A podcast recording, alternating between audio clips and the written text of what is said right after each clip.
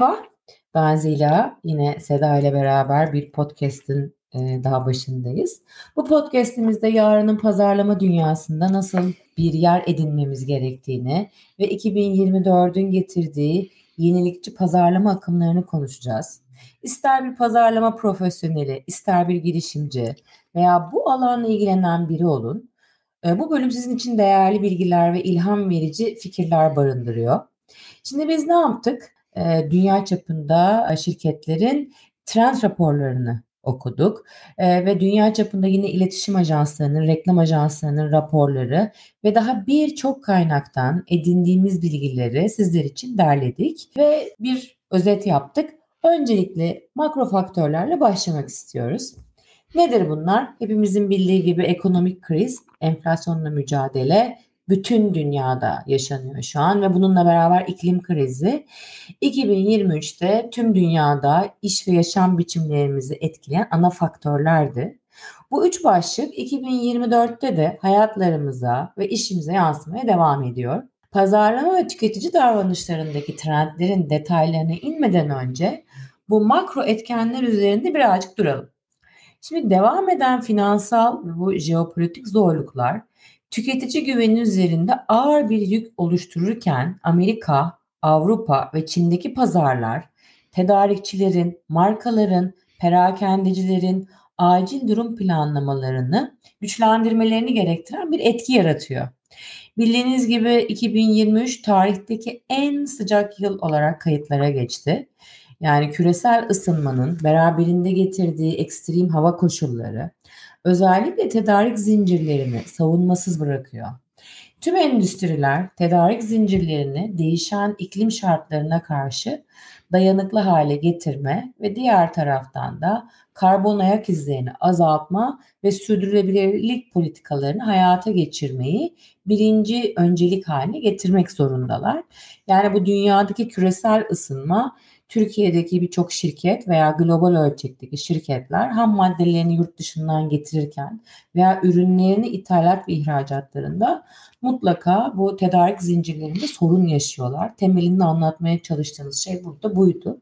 Diğer bir tanesi tüketici açısından baktığımızda ise her ne kadar pandemiyi geride bırakmış olsak da hala bu dönemin etkileri tüketici davranışlarında, ev tercihlerinde büyük rol oynamaya devam ediyor.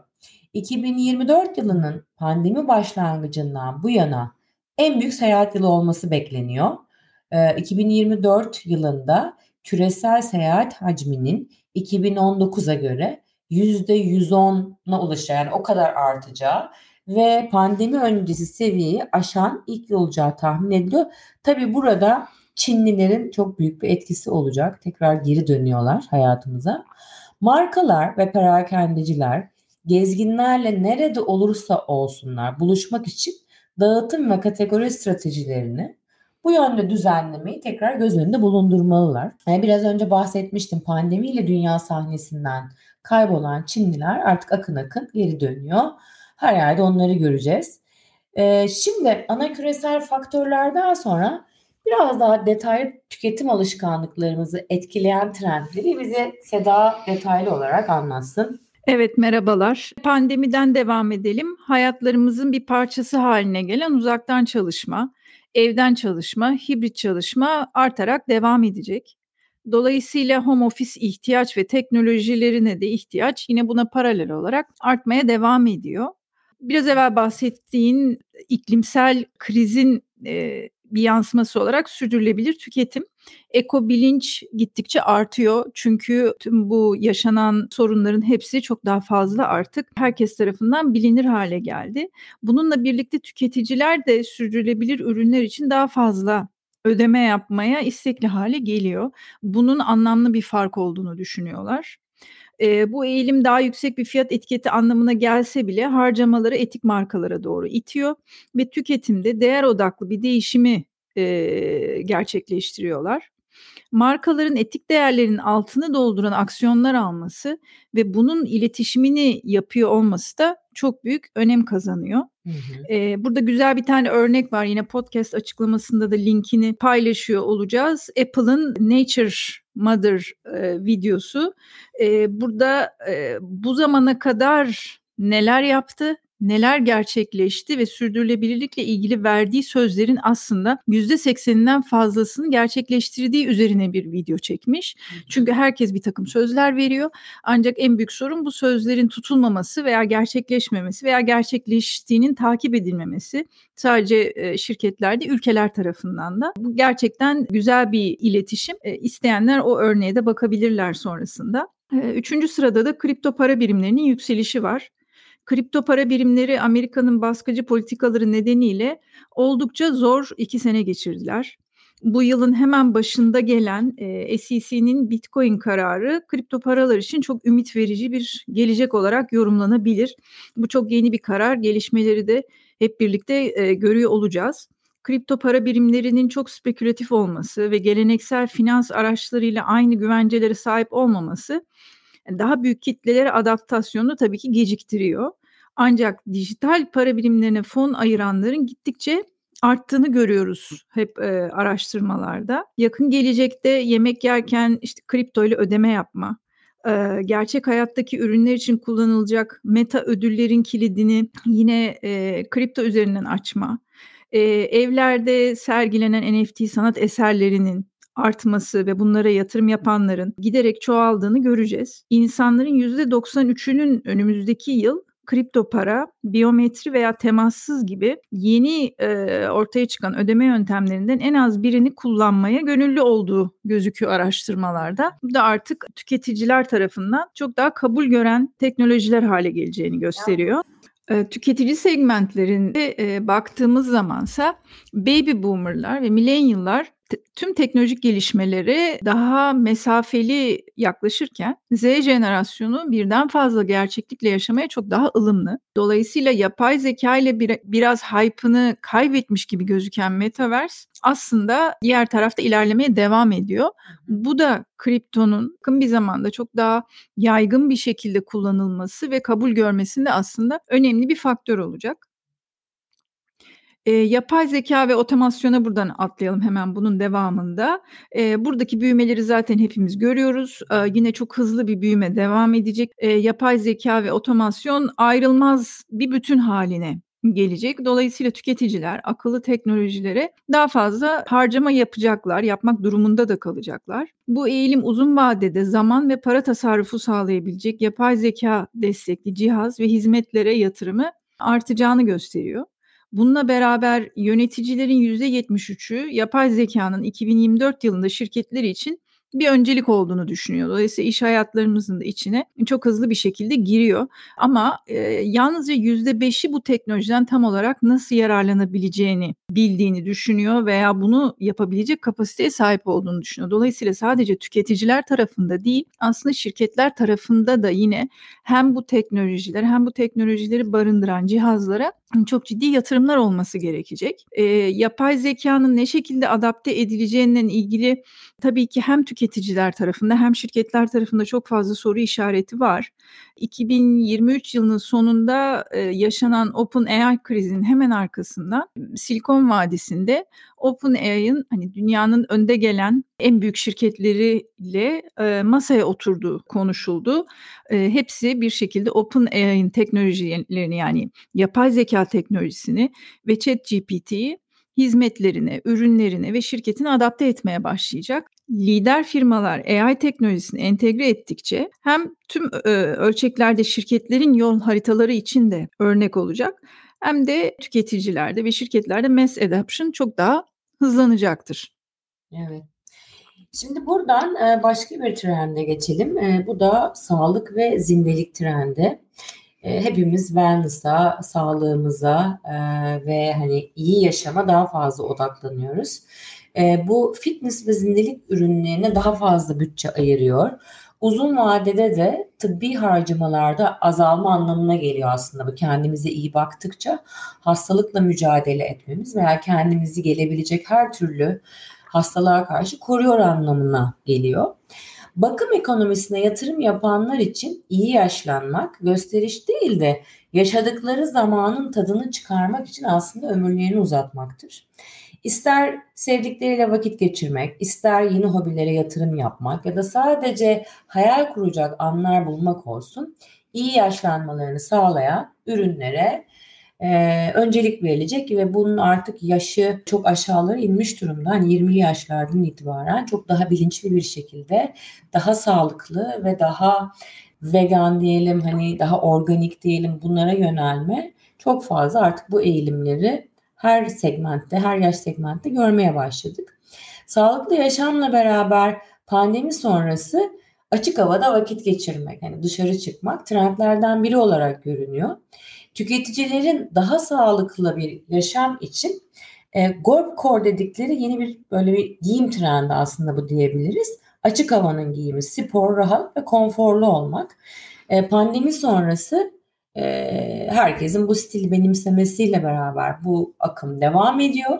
Ve iki bin yirmi dört yılında da daha hızlanacak görünüyor. Yani bugün herhalde artık topuklu ayakkabıları çıkardık Seda, değil mi? Yani hep e, spor ayakkabıyla dolaşıyoruz ve bunun rahatlığına da çok alıştık. Ve bütün yaşamlarımızda o spor kıyafetlere, o hani suit takımlardan spor kıyafetlere döndü iş hayatında bile. Aynen bunun etkisini moda endüstrisinde Salomon, Arc'teryx ve The North Face için E, görüyoruz. Bunların e, StockX'deki ticari faaliyeti iki bin yirmi üçte bir önceki seneye göre yüzde sekiz yüz artmış. Yani e, rahat, konforlu yaşam, e, sağlıklı ve daha zinde olan bir hayat tüm markaların, tüm kategorilerin iş yapması gerektiğini gösteriyor bu. Trendlerden bir diğeri e-ticaret hakimiyeti olmaya devam ediyor. Yani bugün online satış hayatımızın çok fazla içerisinde. Bu bunun daha da büyüyeceği anlamına geliyor aslında. Çünkü online alışverişin rahatlığı daha sık ancak daha küçük alışverişlere yol açıyor.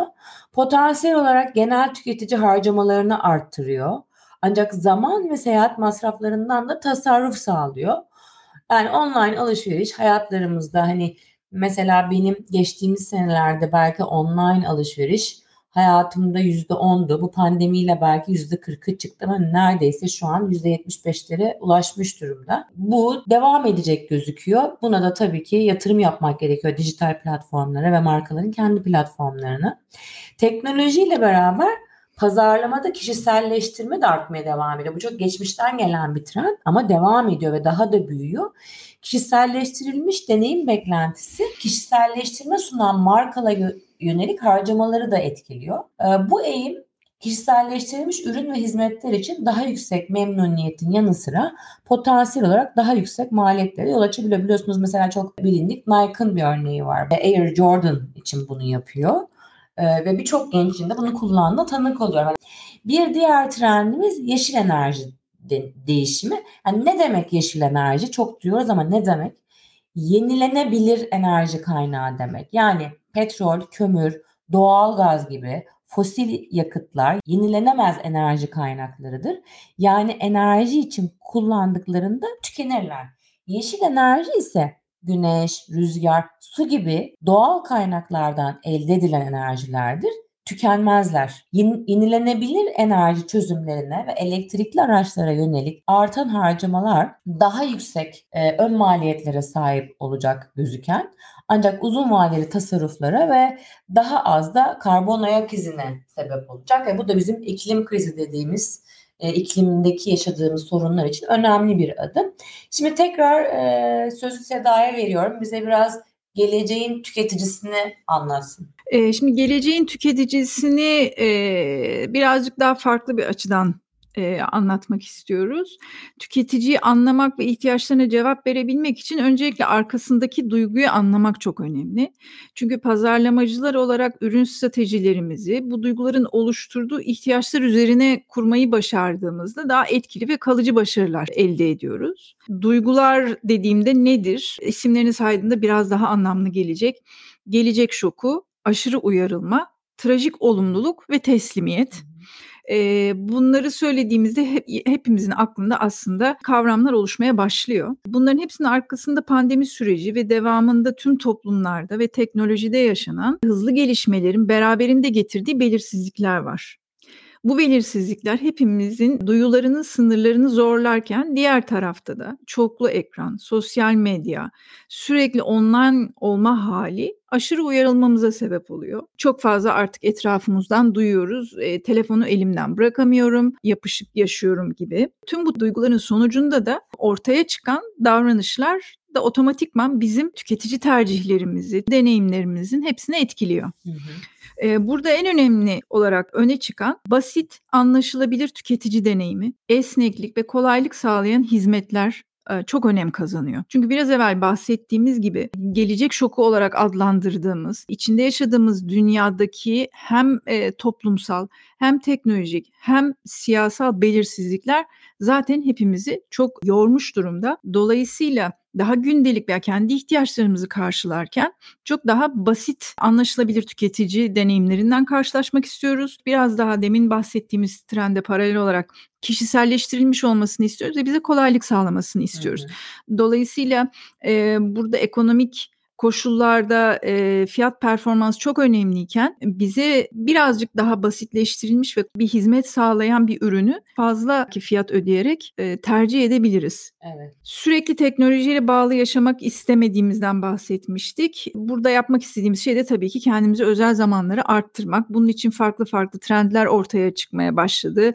İşte teknolojisiz sabahlar, gün içerisinde yine aynı şekilde uyaranlara kendini kapatarak çalışma vesaire gibi böyle yeni yeni trendler duyuyoruz. Ama aslında burada yapılmak istenen zamanı en iyi şekilde değerlendirmek, kendi benliğimize ve zihin ve vücut sağlığımıza yatırım yapmak, bireysel ve ailelerle bağ kurabileceğimiz deneyimler yaşamak. Temelinde yapmak istediğimiz şey bu. Dolayısıyla bize bu anlamda fayda sağlayan her türlü ürün ve hizmet bizim için tercih sebebi olacaktır.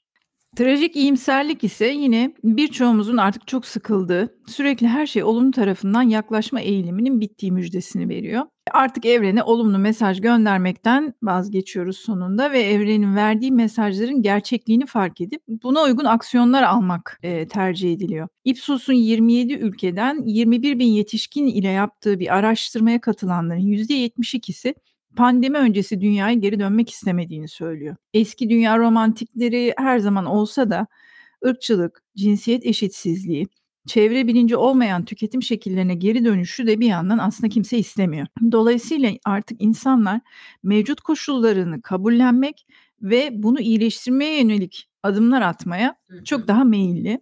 Son olarak da aslında birazcık terminolojisinde zorlandık ama huşu ve teslimiyet karşımıza çıkıyor. En iyi anlatan kelimeler bizce bunlardı. Huşu bizde hayranlık uyandıran ve bir yandan da büyüklüğü ve haşmetiyle bizi korkutan bir şeyle karşılaştığımız zaman yaşadığımız his olarak tanımlanıyor. Bugün Metaverse, V R ve sonrasında da A I teknolojisinden birlikte bu teknolojiler karşısında hissettiklerimiz de aslında bu.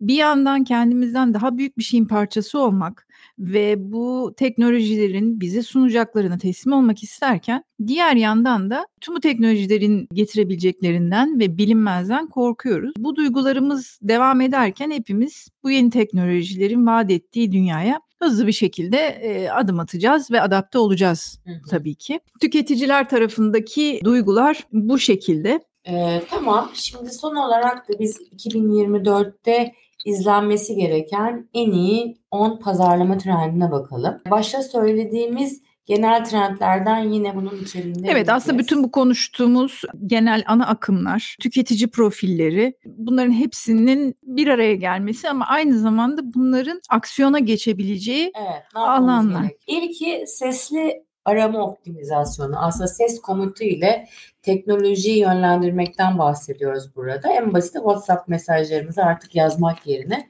sesli mesaj atmaya başlayıp en son biliyorsunuz Samsung'un A I teknolojisinin evde kullanımı olarak sunduğu Bali, sesle komut olan küçük bir robot.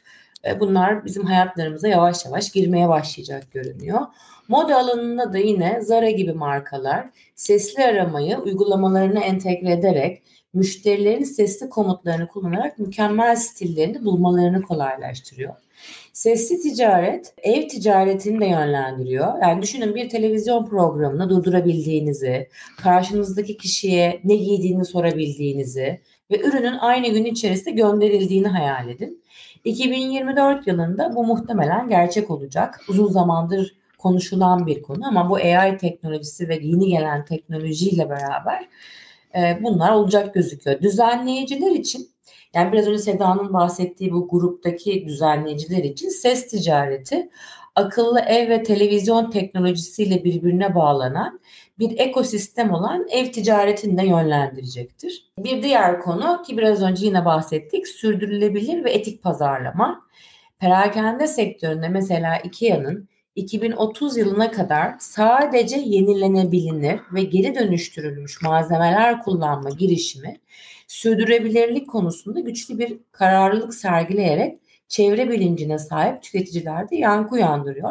Seda'nın da biraz önce bahsettiği gibi Apple, hani Mother Nature videosu var. Yani şimdi birçok kişi çok hassas değil gözüküyor ama iklim krizinin artık bu kadar hayatımızı etkilediği bir noktada bu duyarlı tüketicilerin giderek sayısının çok arttığını ve gerçekten bunlara dikkat ettiğini gözlemliyoruz. Yine başka bir trend, artırılmış gerçeklik deneyimleri. Bunu da çok uzun zamandır konuşuyoruz. Mesela B M W gibi otomotiv devleri sanal showroomlar için bu artırılmış gerçeklik teknolojisini kullanarak müşterilerin hayallerindeki otomobilleri evlerinin rahatlığında keşfetmelerine ve özelleştirmelerine olanak tanıyor. Ve birçok marka artık bu A R'ı kullanıyor ve bu uygulama yükselmeye devam ediyor ki buradan pazarlamacılara sesleniyorum. Hala kullanmadıysanız mutlaka A R'ı ürünlerinize entegre edin. E, yeni gelen Z kuşağı da zaten buna artık çok alışık ve onlar da bunu e, markaların çağdaş olması açısından e, talep edebiliyorlar.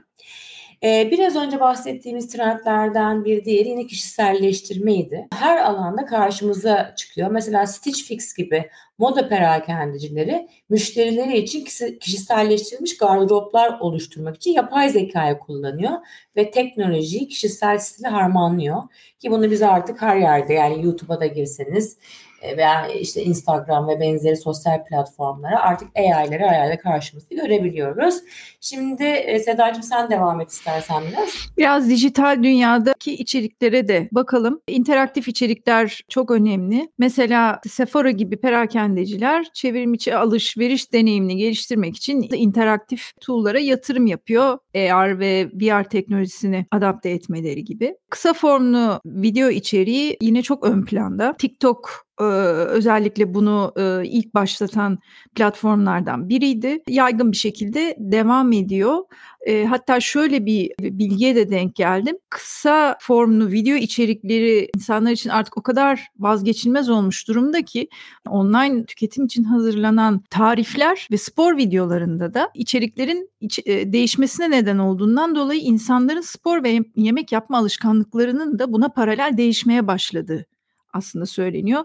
Daha uzun, daha meşakkatli şeylere yönelmektense daha basit olanları tercih ediyorlar. Tüm dünyada veri gizliliği ve güvenliği çok önemli bir konu olarak karşımıza çıkıyor. Moda, e-ticaret platformları ve diğer e, tüm çevrimiçi platformlar veri kullanımları konusunda giderek daha şeffaf hale geliyor ve gelmeleri gerekiyor. E, tüketicilerin de bu yönde çok ciddi bir beklentisi var ve kendilerine karşı dürüst ve şeffaf olan tüm platform veya hizmet verenleri tercih ediyorlar.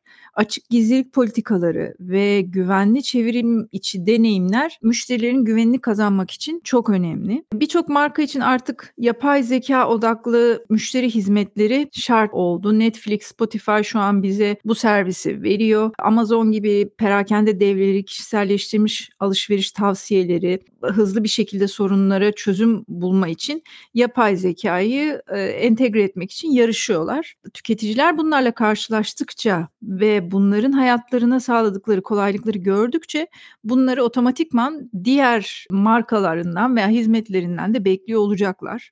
Pazarlamacılar ve reklam verenler için önemli bir tarafta programatik reklamcılık. Yani hedefli reklamcılık, verilerdeki verimlilik, yapay zekanın tüm bu platformlara entegrasyonu vesaireye sadece tüketici tarafından bakmamak gerekiyor. Aynı zamanda iş hayatımıza ve iş yapış şekillerimize de çok farklı farklı etkileri olacak. E, programatik reklamcılık da bu yönde çok gelişiyor olacak. Şimdi son olarak influencer işbirlikleri. Influencer işbirlikleri yine artarak devam ediyor. Sadece tanıtım için değil, artık markalarla influencerlar farklı birçok alanda işbirlikleri yapıyor, ortaklık kuruyor. Affiliate marketing dediğimiz e, onlar üzerinden satılan ürünlerden pay almaları vesaire gibi birçok farklı yöntemle markaların aslında ticaretin içinde yer alıyorlar. Celebrity veya semi celebrity dediğimiz influencerların yanı sıra e, mikro influencerlar her zaman zaten konuşuluyordu. Ancak işte kişiselleştirilmiş pazarlama deneyimi, farklı farklı segmentasyonlar vesaire ön plana çıktıkça kendi alanında daha uzman olan veya özelleşmiş bir alanda olan mikro influencerların da aslında kitleleri üzerinde çok daha etkili oldukları görülüyor. Dolayısıyla mikro influencerlar da yine unutulmaması gereken bir grup, mutlaka influencer stratejilerine dahil etmek gerekiyor. Oldukça geniş bir konu tabii ki iki bin yirmi dört evet. Trendleri. Esasında başından itibaren dünya çapındaki ana trendleri ekonomi, işte iklim krizi ve pandemi sonrası etkilerden başladık. Sonrasında tüketici tarafındaki yansımaları, hissettiği duygular ve bunların müşteri segmentasyonu olarak nasıl yansıdı ve neler yapmamız gerektiği ve son olarak da bu anlattığımız tüm trendlerin hem trend anlamında hem de aktivasyon anlamında nasıl iki bin yirmi dörtte karşımıza çıkabileceğini sizlerle paylaşmış olduk. Bizi dinlediğiniz için çok teşekkür ederiz. Umarım faydalı olur. Hoşçakalın. Hoşçakalın.